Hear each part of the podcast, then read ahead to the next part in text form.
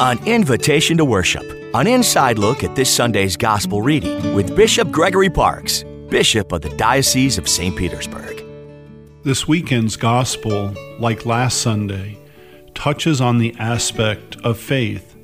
Specifically, we hear how the people of Jesus' hometown lack faith in him. Rather than rejoicing at the things that Jesus is doing, his wisdom, and the miracles that he is performing, they take offense at him.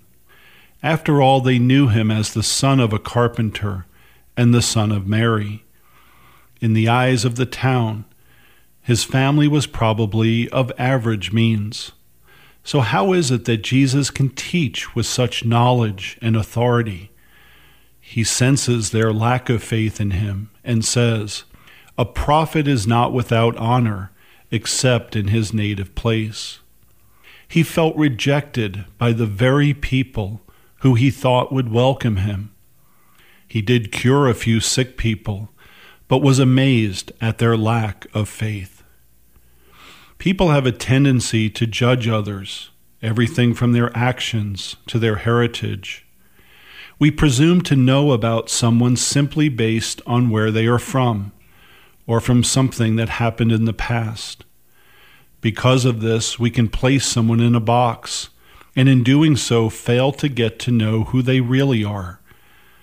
These are prejudices that rise up, not out of knowledge, but of ignorance.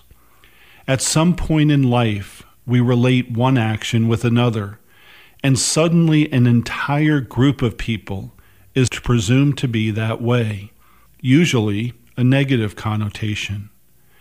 We assume that the poor or homeless are that way because of bad choices they made or addiction. The same can be said of where people are from or their skin color. So many times we judge before getting to know the person and really listening to what they have to say. We put up walls of prejudice before considering a person or situation in its proper context.